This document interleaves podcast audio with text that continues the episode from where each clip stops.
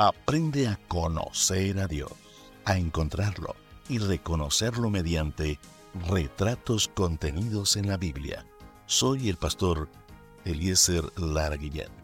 Te invito a acompañarme en la lectura de Así es Dios. Meditaciones matinales para adultos, escritas por el pastor Roberto Herrera.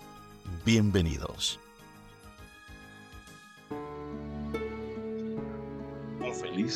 Y bendecido día de reposo.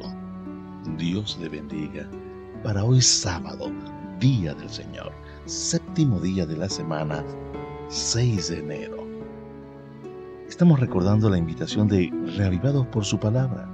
Sí, estaremos leyendo del libro de Isaías, el capítulo número 44. En las lecturas devocionales para adultos, hoy estamos leyendo del libro de Génesis, el capítulo 2, versículo número 18, que dice así. Después dijo Jehová Dios, no es bueno que el hombre esté solo. Le haré ayuda idónea para él. De este texto se extrae el título para hoy, El Dios de la familia. No te culpo si cuando leíste el versículo de hoy, enseguida pensaste que vamos a hablar del matrimonio. Pero te pido que volvamos a leer estas palabras para fijarnos ahora en lo que nos enseña este texto acerca de Dios. Lo primero que nos dice es que Dios sabe que no es bueno que los seres humanos estemos solos. Es un hecho constatable en la sociedad de hoy que muchas personas están solas y llegan a creer que no le importa a Dios.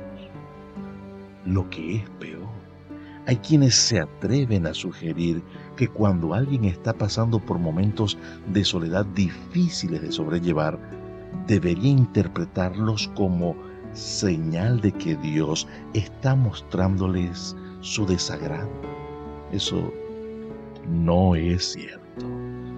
Mira nuevamente este retrato de Dios presentado en el libro de Génesis, el capítulo 2, versículo 18.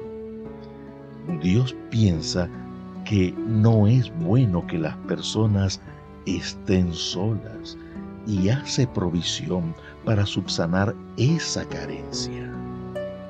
El Salmo 34, versículo número 18, nos asegura que Cercano está Jehová a los quebrantados de corazón y salva a los contritos de espíritu. Tan pronto como creó al primer ser humano, Dios estableció que era un ser creado para vivir en comunidad y compañerismo. Por eso creó a continuación justamente la base de toda la comunidad la familia. Al crear el matrimonio y autorizar la multiplicación sexual, el Señor hizo posible la convivencia en sociedad. Todo esto nos habla de un Dios que se ocupa de suplir cada una de nuestras necesidades, que nos creó no solo para su propio deleite, sino para que mientras le sirvamos y adoramos, podamos experimentar gozo, satisfacción y felicidad los unos con los otros.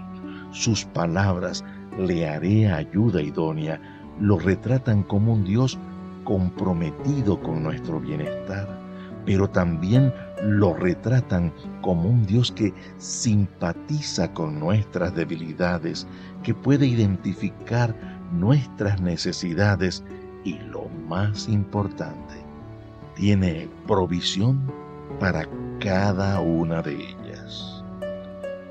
Es extraño que existan personas que amen más a su familia que a Dios o que renieguen de su compromiso con Dios para agradar a su cónyuge.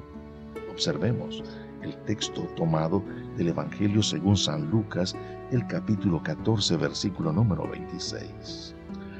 cuando en realidad deberíamos ver tanto a nuestra pareja como a nuestra familia como el permanente testimonio de un Dios que pensó en nosotros y no le gustó la idea de que viviéramos en soledad y aislamiento. En su sabiduría y poder hizo provisión para que podamos disfrutar del cariño, la compañía y la afirmación de nuestros seres queridos. Hoy es un buen día para glorificar a Dios con nuestra familia.